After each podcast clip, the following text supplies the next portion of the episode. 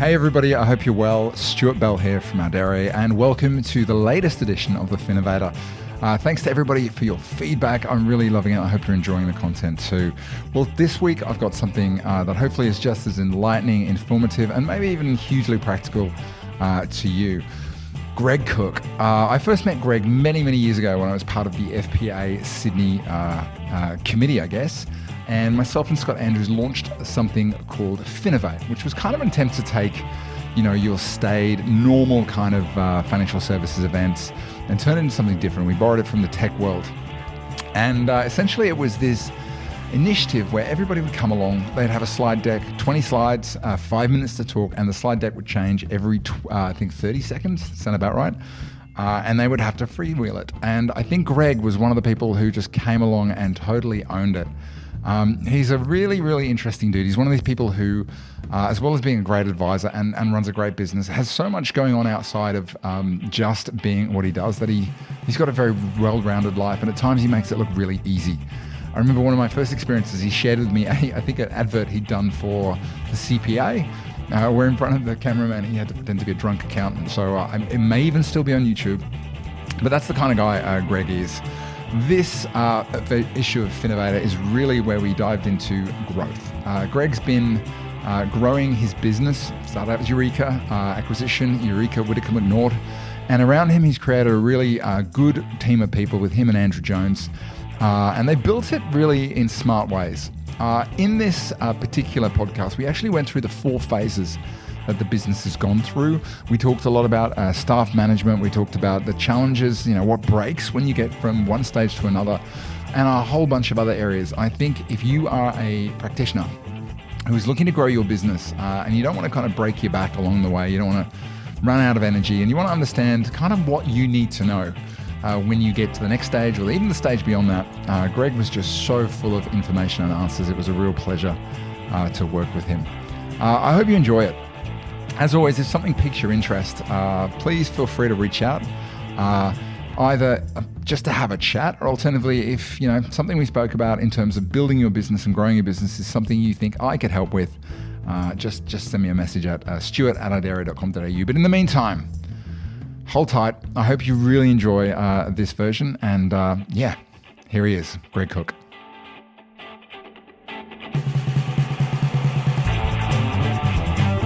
So, Greg Cook, uh, he is the head honcho of Eureka Whittaker Macnaught. I first met Greg when I was part of the FPA. Uh, he was very, very helpful in getting something we were launching at the time, Elevate, uh, which was kind of an informal FPA sort of event. And he was really supportive. I think he actually came and spoke at it. But since then, I've had the opportunity to work with Greg and his team. And I've just kind of noticed how he's one of these people who's not only been successful in business and successful almost like in a way that seems – effortless, but I, I know it's not. But also, he's somebody who who um, just gets the social side of it, the networking side, but more importantly, he's got a myriad of interests outside. And I'm always really interested in people who manage to combine running a successful business and still maintaining interest outside of it because they're the people I want to learn from. So hopefully we're going to learn some great stuff today because Greg is not only very generous with his time and very very easy to approach and talk to, uh, but also he's he's got some runs on the board. Uh, as you, his interest in cricket. There you go. Got an analogy in. Good. Happy morning to you, sir. No worries. Good How's it all you. going where you are? Um, pretty good. Really hectic week. Um, although I was going to be overseas next week for a conference, and um, because of the coronavirus, that's been cancelled. So I feel like it's a blessing in disguise because I've suddenly got uh, a week where I can catch up on uh, some stuff. So we were the, I was the same. We were going to take the kids to Vietnam. My, my youngest, uh, Nate's never been on a plane, which is kind of the second child syndrome thing. But we were doing, planning on doing Vietnam, and and we'd just gone nut. Doesn't matter how cheap the fares are going. So we're gonna we're gonna we just put the money we would have put into Vietnam to hiring a really nice house in Avoca. And I think put it this way, I think the Australian tourism needs the boost after the bushfires. And yeah, yeah. Um, how are you doing on toilet paper? Just out of interest. Yeah, no, that's pretty weird, isn't it? Um, Oh, there's a bit of a running joke that I don't go to supermarkets very much, which is something I probably shouldn't share. But uh, yeah, no, human beings are really surprisingly crazy sometimes. Yeah, it just goes to show you when people start reacting to people, weird stuff happens. Yeah, mate. I know. I know we've got uh, 50 minutes of your time, and you got to shoot off because you've got a, a, rather important client meeting. So thank you so much for joining us, mate. Um, I'm really keen to get to the heart of the story, but I don't want to assume that uh, everybody here knows you and what you do. So, for those who maybe know about you or, or don't know anything, what do you do? Tell me about your business. Tell me about the people you help. Yeah, so um, Eureka Whittaker Macnaught. So uh, I basically started the, uh, the Eureka business with my father-in-law uh, in the early 90s. Um, I can talk about the growth phases later. Probably the biggest kick along was we uh, we took on a, the a big the biggest chunk of Eureka uh, of Whittaker Macnaught when it was broken up about seven years ago. So that was uh, a Queensland-based business. So yep. at, at that time we about 60% of our revenue was from Queensland and 40% from the old sort of Eureka business in um, in Sydney. Okay. So I went up and lived there for a couple of years as we bedded that down because it's a really big thing for us. And uh, yeah, we've uh, done a couple of other acquisitions down here in Sydney. So we're sort of back to about 60% of our revenue being New South Wales. So got a team of 10 planners, including me, and uh, a team of about 25. And we were the founding practice in uh, Paul Barrett's um, uh, AZ NGA um, uh, business that was launched about five years ago. Lovely, yeah. A lot of a lot. Of, I've worked with a few businesses that part of that, but um, it's an interesting it's an interesting exercise, and I hope um, it gets. Well, I know it is getting traction, but I think Australia needs kind of a uh, that kind of investment in, in, advice practices. Like I think you've just come from a session with the the in the US, so you know a lot about HighTower in the US and whatnot. Yep. Um. So let's take it back to the beginning. Um, how did you get into the industry? How did it all start? Yeah, so um, look, late 80s, early 90s, I uh, worked for five years as a as a sales engineer. So I sort of had a background in electronics, believe it or not, when I left school. Wow. And, um, yeah, and um, I sort of realised, you know, I had some relationship skills and saw the uh, the guys that were in the sales team were uh, the guys driving the company cars and so on. So I worked for Philips for four of those years, including in Perth and uh, Philips, the electronics company, but yeah, yeah. In their scientific, you know, test and measurement equipment, calibration equipment, and so on. So, um, my father-in-law was a Colonial Mutual um, lifey from you know the late '60s, and uh, he, when business was really booming in the late '80s, he said to me, "Oh, you should come across. You'd, you'd fit in well." And then when the recession came along and we wanted to move back from Perth, uh, um, I said, "Oh, well, look, I'd like to take you up on that." And he goes, "Well, that was a year or two ago. We're now sort of uh, it's tough times in our industry, and you know, I couldn't sort of employ you." And anyway, long story short, I said, "Well, I'll have a." I saved up some money, fifteen thousand dollars, I remember, which is probably about you know six months uh, living expenses, and uh, and um, went into it by myself for the first twelve months, and then when I started to get some traction, we formed. Um, Fegan Cook Proprietary Limited, which is actually the same business that's um, Eureka Whittaker Macnaught these days. So okay. um, that was when I was 24. So yeah, 24. Yeah, it's funny. Um, yeah, lot, I've got a real cohort of um, guys and girls in my team now that are in their mid 20s, and um, yeah, yeah, it's um, I really enjoy sort of all the, the, the, fresh skills and what have you that they have uh, around our business. But but yeah, like the I know that's a long 30 years ago, is a long time ago, but the, the industry was going through a crisis back then too. Um, and uh, I sort of managed to build a clientele from like orphan clients of old advisors that had, uh, had, had, left or, you know, fly by night sort of um, lifey guys, for one of a yeah. better expression. So, um, you're starting the business at 24. I, I want to I want to talk about this a little bit because 24 is relatively young to start a business. Um, well, how did that? I mean, did you just jump into it? Did you? Were you yeah, you, I, I, probably. I don't know. Like a lot of young people, I overestimated my ability. so I just, you know, I'm a glass half full kind of person, and just sort of back myself. I always try to be sort of conscious of my shortcomings and try and mm. sort of work on those.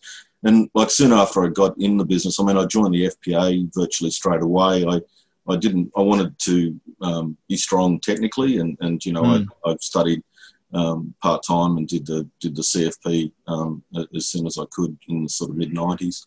Because um, you know I, I, was conscious as relationship skills in our profession these days, but um, uh, there's a lot of guys I came across that were were, were incompetent really um, on the technical front. So the last thing I wanted to do was you know do any um, damage to to to uh, to our clients. So, and I wanted to, you know, um, wanted to look after increasingly sophisticated clients, and um, and I wanted to be, you know, I kept sort of analysing, well, well, what where are my shortcomings, or you know, where where where could we be doing things better as a business, and where's where's the industry or the profession uh, heading?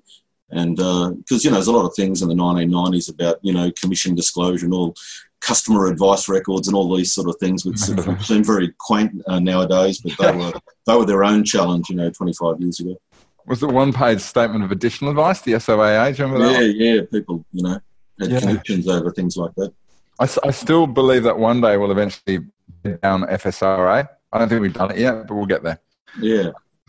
Um, tell me about that short. I'm interested in the, in the analysis of the shortcoming because that's something I find that people who achieve big things tend to constantly do. They, they don't pull themselves back. They don't dwell on the mistakes, but they'll look back and go, what can I get better at? Is there a process that you apply to do that? Uh, yeah, I just try and sort of surround myself with, with people that have um, better skills in that area. I mean, I'm not the, uh, the, the most polished public speaker, but um, I was really hopeless in the uh, in the in the in the '90s. So um, I've I've worked over the years to um, to try and improve those skills, um, and, and, you know, and again um, on on the technical front, um, Andrew Jones uh, is my fellow shareholder in the business these days. He joined me in 2002, and he's a CPA and came from a, a really strong technical background, and so. you know, we've tried to, uh, as we taken the business from a small business to a mid-sized business. Just tried to make sure that we um, um, that I've, I've tried to make sure that I've surrounded myself with uh, with people that, with complementary skills and people that I can learn from. Perfect. So a big part of what I want to talk to you today is about phases of growth. And when we chatted, the one thing you mentioned is you can put down the the transformation of the, your business and its various guys. It's, it's gone through four phases. So yep. I think it'd be really useful because to understand each phase, I think, and what the challenge was, what the mistakes potentially you made, and, and how you overcame it would be good. So if we break it down into sort of phases.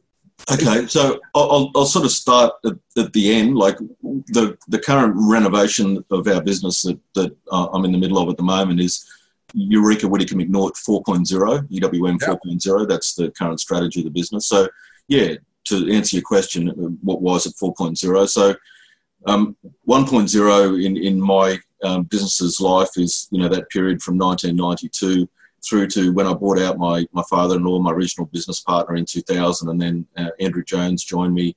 And at the time, um, it was um, um, the FSRA changes, the license, you know, current licensing regime in the early 2000s. So that that was that changeover was was EWM um, or Eureka as it was then, uh, 2.0. Um, the, the third, and, and, then, you know, over the, the coming years, we had uh, the global financial crisis, and, you know, yep. we all sort of learned some lessons there and some changes to our businesses. Uh, 3.0 for us was the, the Whittaker Macnaught opportunity, which is 2013. And a lot of these things coincide with regulatory change. So there was the, the FOFA changes then, and that was yep. you know, the thing that sort of prompted the Commonwealth Bank to actually um, break up and sell off uh, Whittaker Macnaught.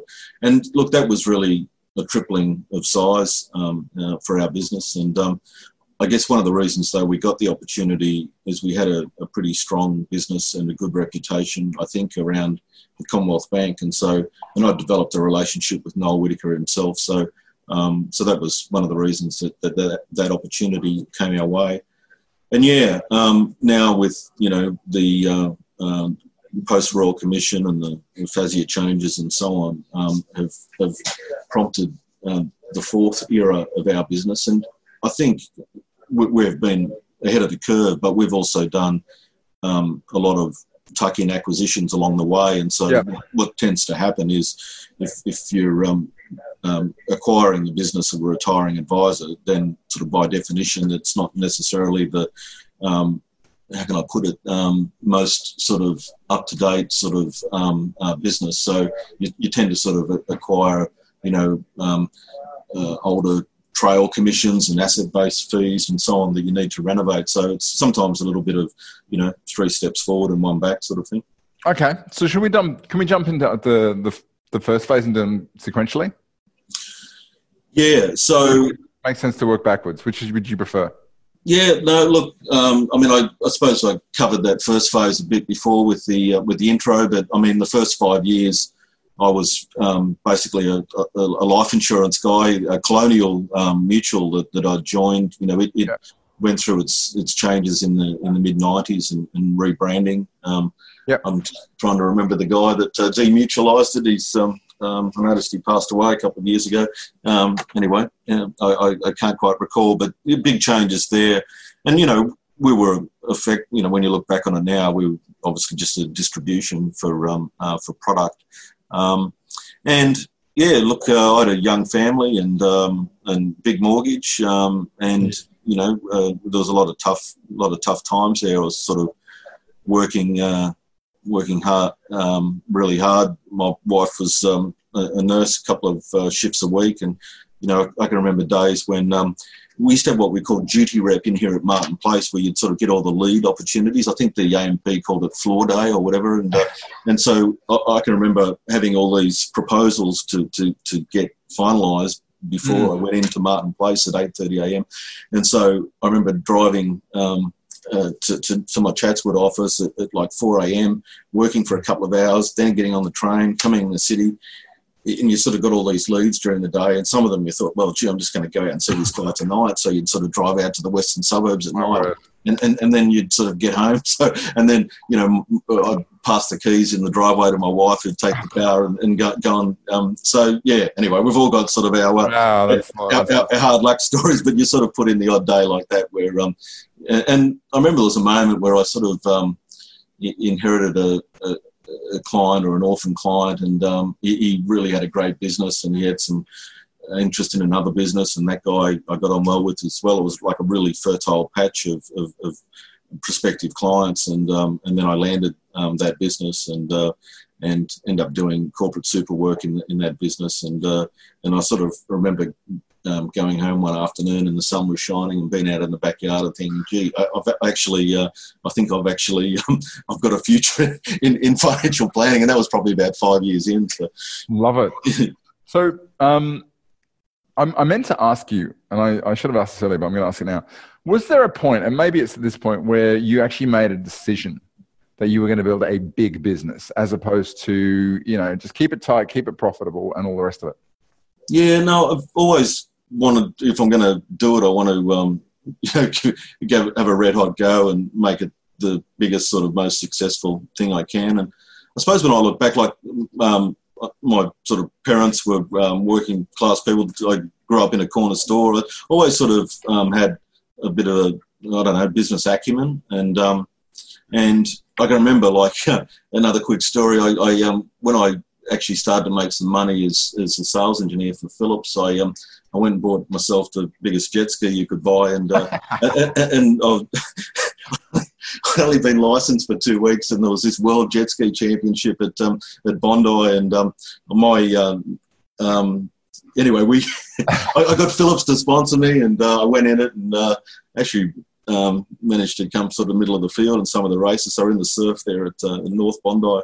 But uh, but yeah, what, what, I, I mentioned that because I straight away started thinking, well, I'm going to get it. I'm going to get into the jet ski business. Like, um, you know, how, there's only there's only one shop, and it's down at right all the way down the Shire at Caringbah. You know, how would that work? And, and I remember starting to talk to business people about um, about how um, a, a, jet ski shop might work. And so, yeah, that was sort of when I was 19 years of age. I'm glad I didn't do it, but. Um, uh, so yeah, I guess there's always been a you know a, an entrepreneurial element um, to me. I remember walking down with Rachel, um, but long before we married. This is early 2000. We were walking down Cockle Bay, and at the time there's a big nightclub phase. And I just turned to her and said, "You know what? I'm going to start my own nightclub." And she looked at me and went, "No, you're not." that was the end of that. But um, yeah, oh man, I've I've had plans for coffee shops, startups. I think it's I think it's if you've got that bug, um, it's always interesting to see Look, I, I, won't bore you, but just in the space of 60 seconds, a quick uh, quick story. My um, my best mate came along uh, for that World Jet Ski thing at Bondi, and uh, a really big guy. And uh, they had the, one of the sponsors was Gorilla Grip, the stuff you put on surf. Oh, yeah, yeah. And they had this big, big gorilla out, outfit, and and um, and they got him to dress up in it. And he said he could ride, and he'd only just been practicing on mine, and it was a different type of jet ski. And he went out there in the surf, and he was out at the back of the breakers, and he came off. And could you imagine, like head to toe in a gorilla outfit, like he came off in the surf? I would have drowned. And he oh. managed to sort of crawl back on, but he couldn't stand back up. He was only on his knees. And the guy was running the whole thing said to me, "Mate, I thought your mate could ride." oh, that's brilliant.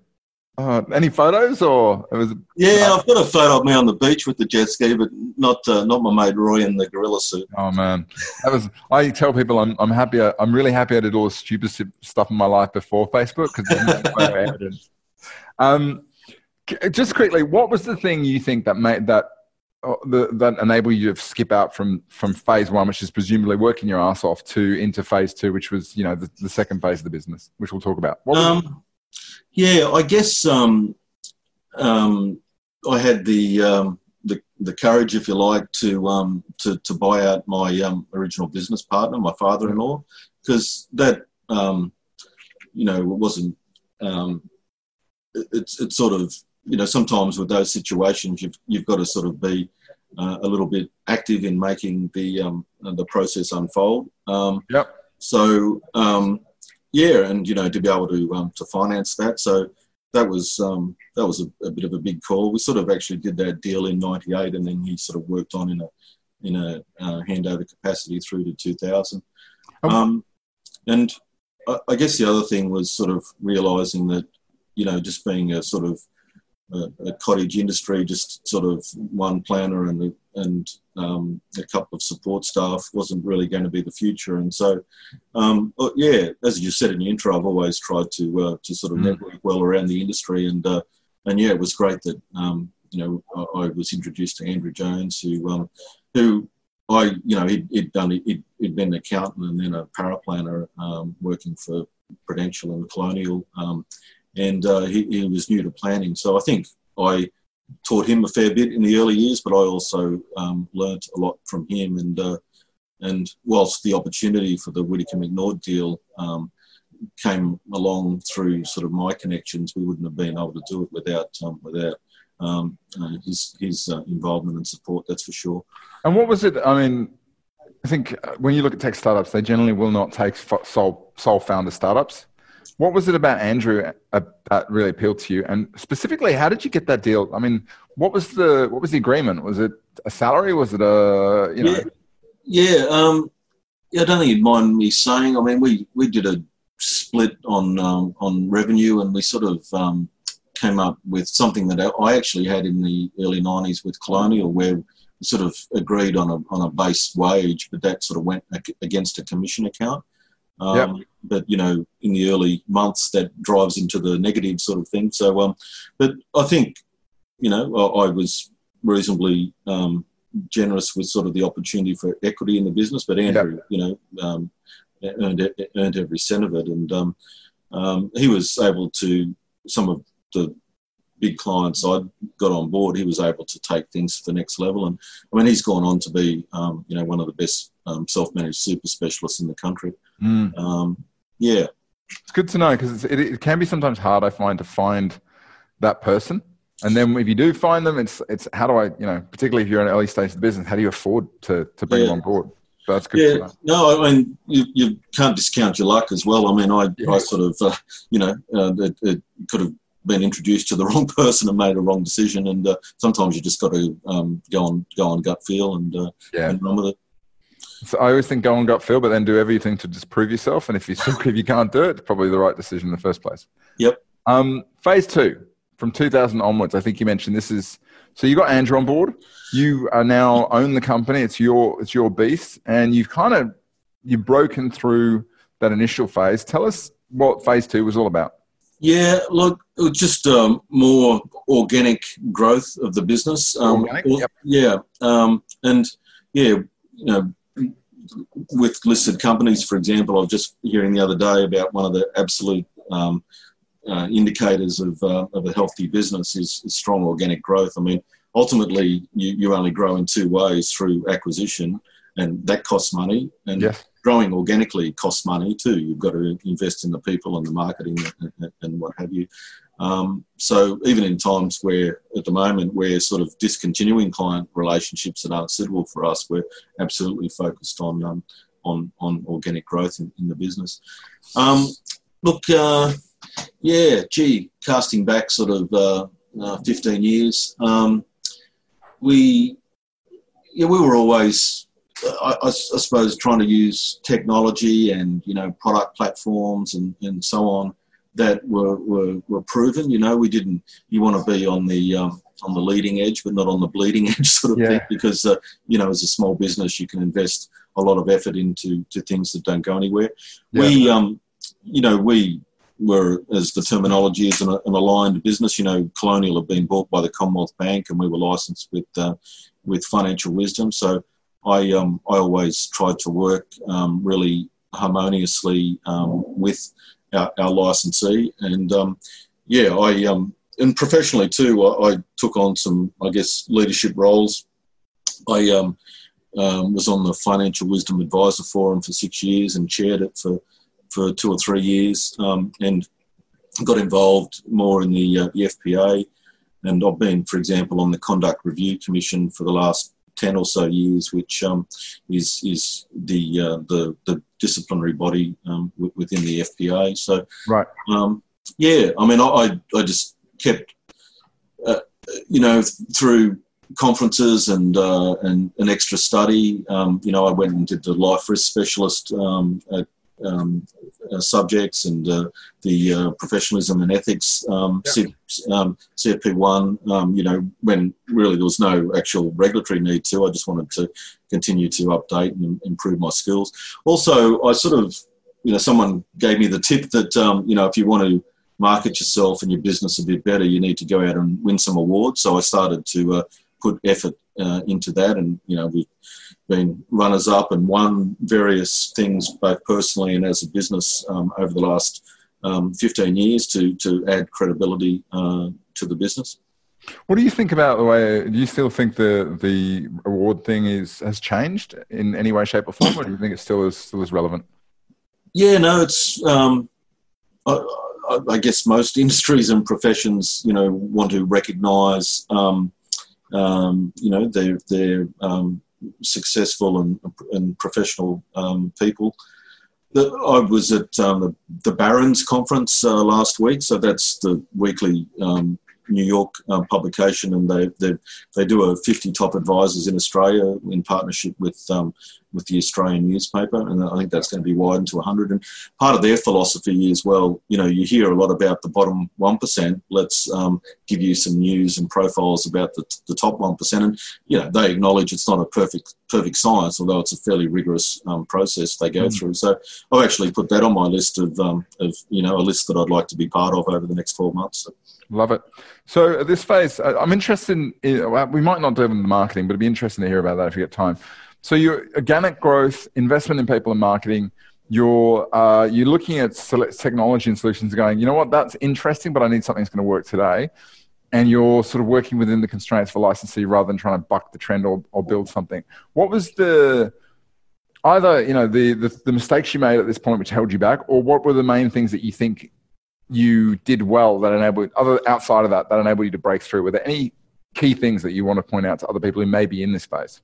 Um, look, like my involvement with other advisors through peer groups and also through my role on the Financial Wisdom Advisor Forum and the FPA groups that I was in, mm. I was always trying to learn from su- successful peers. So that's probably one of the things I did right. Um, yeah, look, um, we um, you know, there was mistakes we made, you know, during uh, the G- GFC. You know, none of our clients were, were massively um, in, impacted, but um, uh, like everybody, we sort of um, we we took some lessons from that um, uh, from that period.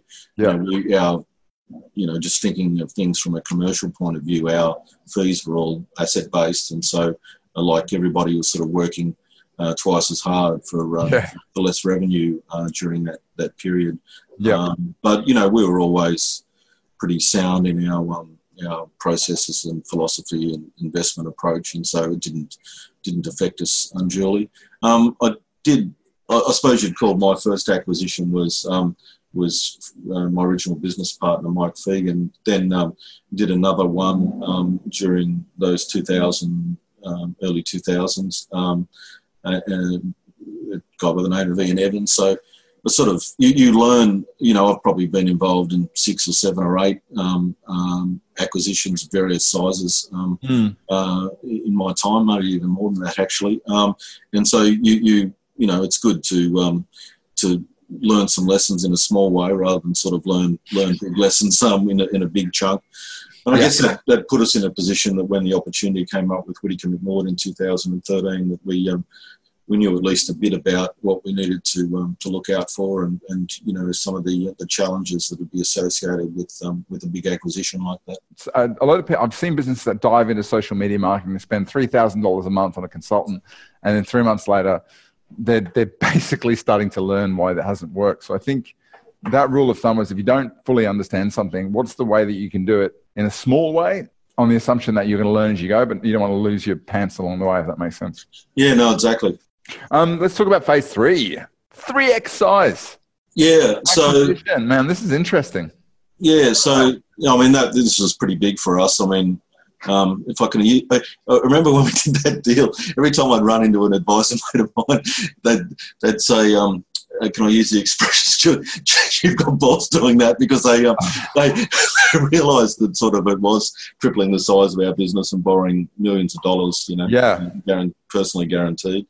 Um, but look, um, you know the uh, the business um, wasn't perfect, but we sort of managed to crack a deal where we had um, it was a, a, a, a, pretty good multiple that we, we paid for, and there were certain sort of guarantees about clients that were opting out. And uh, yeah, you know, thank, thankfully, um, it, it, came with some um, great people that. Um, uh, many of which are still a part of our business mm. and working out in our Brisbane office. Um, Sally Bell, who's my general manager of advice, is probably, and she's now an equity holder in uh, in the business. And uh, you know, she's she's um, uh, she's a real star, and uh, she's effectively been working for Whittaker Macnaught for about um, about 15 years now, most most of her adult life. I mean, you've suddenly you're coming into work. Obviously, it's not that sudden. You come into work the day before you've got a business that's like that. Um, three months later, you got a business that's like that. You've got staff you don't even know, or you're getting to know that you yep. know them. How do you manage that? I mean, how how do you basically manage that from a corporate point of yeah. view. Equally importantly, man, how do you manage that personally? Yeah, no, that was a pretty um, pretty hectic time. Um, I um, actually, you know, you sort of build a clientele that really sort of relies on you, and you think you can't delegate, sort of thing. One of the benefits of that was like I moved from Sydney to Brisbane, so I we hired a guy to basically take on uh, most of my client relationships in Sydney. So we're able to make that a, a fairly clean break. And I'm, I sort of took a leaf out of Noel Whittaker's book and, and said, well, I'm not actually going to look after clients now. Yeah. Um, and I can talk a little bit about how that's changed uh, in, the last, in, the last, year or so. But um, so, you know, Andrew Jones sometimes cynically says I'm, I'm the master delegator. So um, you know, there's, there's, a lot of skills I don't have, and I'm, I'm I, the last thing I want to do is um, is you know play around in an area when there's you know somebody down the hall who's um, who's a lot better at it than me. So yeah, um, yeah. Look, I, I just try and um, you know delegate anything that um, you know is is not a good use of, of my time. Um, and, and, and yeah, um, I mean, just talking about the how much I, I, used to joke at our peer groups that I only had had uh, one client, um, particular sort of uh, uh, high profile client that I, that I've got, um, but I, I, actually did go through a period where really it, it, um, he was the uh, the only one I was looking after because uh, everyone had sort of been reallocated, and I was concentrating on M and A activity and also mm. Uh, concentrating on running the business. But in the uh, in the last 12 months, I've delegate, delegated more of the uh, the management of the business to to Sally Bell, and um, and I've um, I'm just putting starting my second guy through his professional year. So I really, one of the things I've um, got a lot of reward out of over the years is sort of mentoring young people. I sort of, I'm, I'm president of Lindfield Cricket and I enjoy doing it there on the cricket um, front, but uh, also enjoy doing it um, professionally. So this, uh, someone told me that um, apparently there's only actually five people around the country doing their professional year, and, and I've got two of them. Um, so Wow, um, yeah, so um, uh, and look, that's that's been a, a pretty heavy process, you know, uh, because licensees were, were new to it. So, um, um, but but I've, I've really enjoyed that. So that's got me back in front of a lot of clients, being the supervisor for those guys, and uh, and yeah, just the, the you know the the, the current uh, revenue changes that are going on um, across all our businesses. It's it's it's just made me to go back to one of my strengths, which is client work. So let's talk about this because I think um, I think it was Karen Way who said the biggest thing that holds a lot of business owners back is that they continue to think like like technicians. In other words, the thing that holds advisors back from running great businesses is they can't take the advisor hat off Yeah, and put the entrepreneur hat on. But you did two things that I'm really interested in. You handed over the relationships completely. And I reckon there's a few people who'd like to even hand over 50% of their relationships, which I imagine is a, is a combination of the approach and the people. And the second thing, you got better at delegation, which a lot of people struggle with. Would you mind talking us through each of those in turn?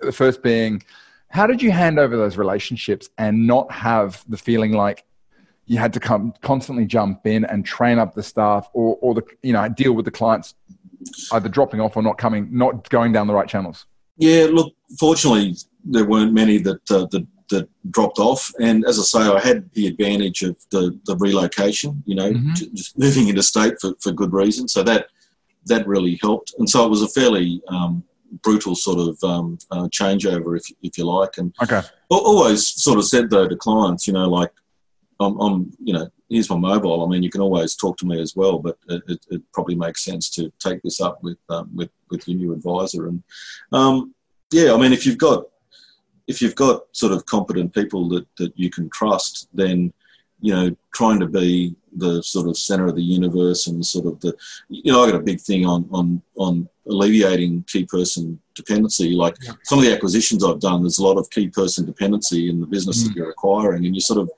if there's that much key person dependency, then what you're selling is not worth as much as what it would be if um, if it was um, if, if if it could be operated just as readily by another professional. on that Mark, uh, again this is a really another key point I, I don't want to sort of but you're obviously going and buying businesses that had key person dependency because you built the skill of of coming in and removing that or, or addressing it what do you think are the main causes that stop more advisors from removing that dependency what do they what do they not do what do they not build what do they not develop Um, I don't know. The psycho- in their psychology, they want to be needed. I think is is one of the the, the things. Um, and I don't know. So, some of them I've seen they just rely too heavily on the relationship part. So you know, they it's great having a great professional relationship with your clients, but if you're you know, um, your relationship is hinged on the fact that you enjoy having a beer with them or a cup of tea with them or whatever, but there's not Yeah. a lot of actual tangible value that you're providing the client, then you know um, handing over to somebody else can mean that in their in the client's mind, um,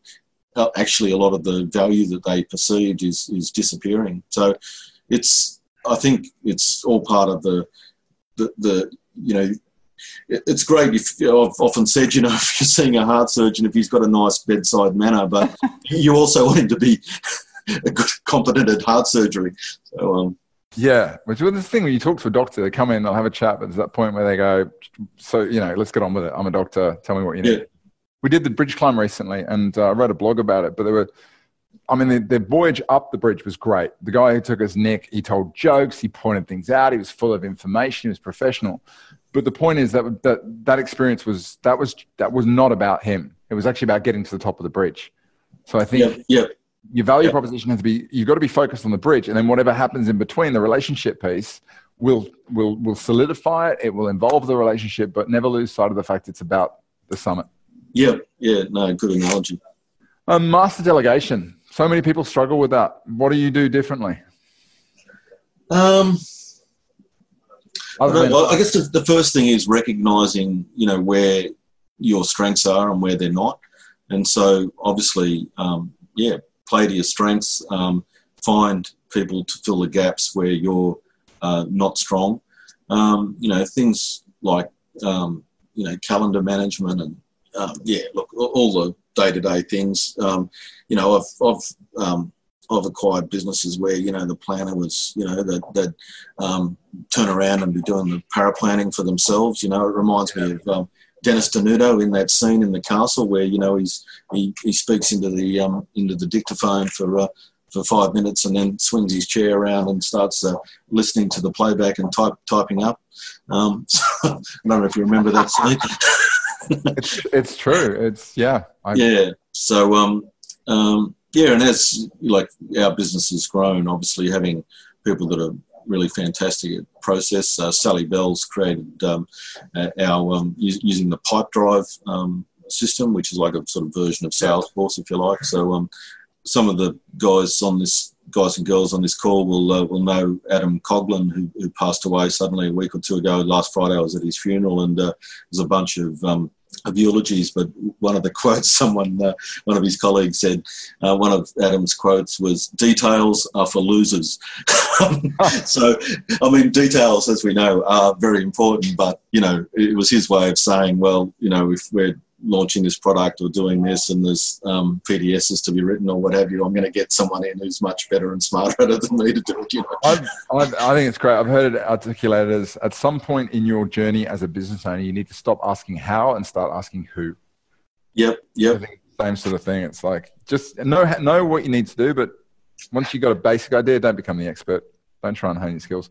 Can we talk a little about acquisitions? Just uh, just give us wisdom from the uh, from the archives about what you've learned about how to do acquisitions, how not to do them, the common mistakes and traps, and you know if somebody's in this current environment thinking about acquisition or scared of acquisition, what you would mentor them with. Yeah, no, well, I think um, with all the FASEA change going on, there's there's going to be um, a stack of opportunities. So it's a matter of um, of pricing um, those opportunities right. But as we know, it's not um, it's not the price, whether it's, you know, you paid maybe 15% more than you could have or whatever is not going to be the make or break of the deal. It's, it's A, having the relationship. And so, you know, you can do, spend thousands of dollars on due diligence and you, and you should do that. But a lot of very successful um, acquisitions, the due diligence has gone on for a decade or two um, because of the relationship of the, uh, of the individuals then it's a matter of, um, of like really setting expectations uh, and being mindful that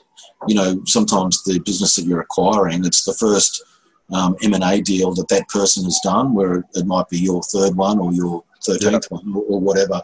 So you know you, you but you need to be uh, really direct about setting um, expectations and in, in, more like a practical tip is I've found just through an email thread the email thread of the um, early stages of the discussions and, and, acquisition is actually more important than the big legal document that comes out at the end because when, when something crops up um, and someone says, well, you know, I didn't know, you know, this was going to happen six months in yeah. or, you know, the, uh, you know, well, are we going to close down the office the first year or the second year or, or whatever the detail is, if you can go back and say, well, hang on, we actually broached this subject, um, yeah. you know, very early in the piece, and, and this was my honest assessment of how things are likely to, uh, to, to play out. And, you know, the way they have played out is within those bands and descriptions that I uh, that, that I did set out. So it's sort of you know because managing the handover and the transition is um, is key to making it work and retaining the clients. And so you know there's all the things about setting up the right sort of earn out structure and um, and, and, and terms and you know making sure yeah. the client list is in the legal contract and and yeah I mean back to pricing, I mean, you know, I don't think there's too many businesses that are that are even if they've got fantastic future ready um, uh, clientele that are sort of worth um, anything like three times recurring. I mean, the um, that the prices have, have shrunk, and, and, you know, businesses that are full of trail commission are, are, are worthless uh, now. In, in, my view, the the risk um, you know, it's a, a, a, taking sort of those sort of clients on and then closing mm. off those relationships or converting them um, is a very expensive thing in itself. So you're actually, um, you know, even if you acquired clients like that or policy or account holders like that for free, you, are still actually uh, taking on a liability.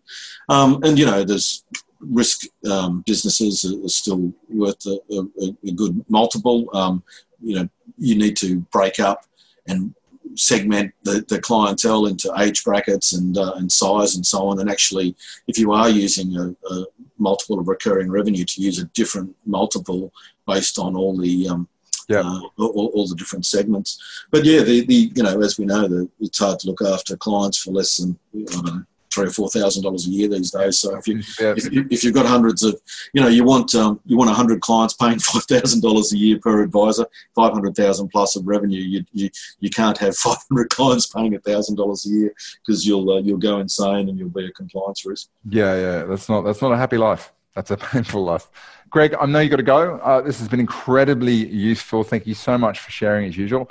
Yep. Let us know what's your view of the future. And no, in particular, there's something that you maybe people if they're interested in what you're doing or they'd like to uh, get, you know, yeah, more about your. In other words, yeah, go for it. Uh, there aren't too many businesses that are going through some kind of re- renovation at the moment, and you know, most of us have got exams and study in in one to one degree or another. But I think the future of our profession um, is actually fantastic. I'm really looking forward to the next um, five or ten years. We're going to be continuing to uh, acquire um, business as well as growing organically. So, if anyone on, on, on this webinar, you know, knows some people that, that want to have a coffee with me or whatever, they're more than more than welcome to.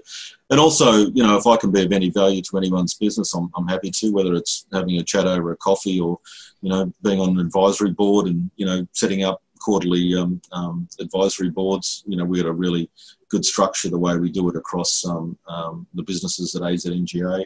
And uh, you know, I always think about managing a business. There's four elements. There's there's the financial. You know, there's the client engagement there's the operations and the people, and the, the fifth element is, is, how you run things for yourself uh, personally. Um, but yeah, all, always happy to help. I mean, I think one of the reasons I've had some, success is deep down, whether it's clients or colleagues, I just like helping people and being of value and um, and having great relationships with people. So um, happy to uh, to talk to anyone. Um, just uh, just give me a call or an email. Uh, what's the best email to get you on? I'll put it in the notes. Yeah, so greg.cook at ewmac.com.au.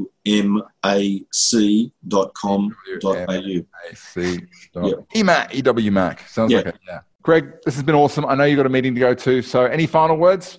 Oh, no, well, thanks for the opportunity. Um, I enjoy doing these things. Um, thanks for your good work around the industry, Stuart. I, and thanks, it was a few years ago now, but I, I, you came up to our uh, Eureka Whittaker Macnaught conference at Byron Bay, and we're, we're a great part of that. So um, I can't recommend you uh, you more highly. Um, Thank you. And, uh, if anyone asked me to come and, and, and spend two nights at the Byron to deliver a workshop, I'm like, yeah, I'm in. I'm in. that's my hometown, basically. I grew up in Lismore. And, Is that right? Yeah, no wonder you're probably where I retire as well. Oh. hopefully, that's a few years away yet. Well, yeah, well, you're an entrepreneur. Generally, they don't return; they retire. They just slowly, you know, yeah, money focus on the areas that they want.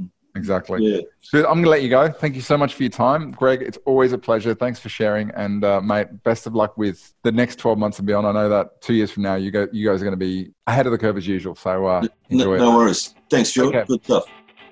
So there you have it, ladies and gentlemen. Another issue uh, or edition, I should say, of the Finnovator uh, done and dusted. I hope you're loving it. Uh, just a reminder if you are listening to this and you have a story to tell, you've built a great business, or you're a specialist in a certain area, or you're somebody who really knows their stuff and you fancy a chat, uh, I'd love to connect with you. Uh, ultimately, these kind of engagements are all the better when I can talk to interesting people who've got practical steps to share, and frankly, it's just a hell of a lot of fun to do them. Uh, similarly, if some of the things you've heard uh, you're interested in, please feel free to go and head to our website, audere, A-U-D-E-R-E. I know, I know, it's a strange name.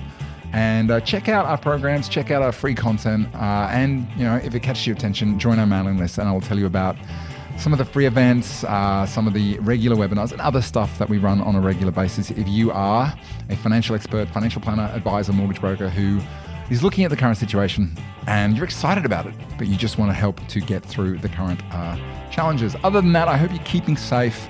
I'll be back next week with another edition of Finnovator.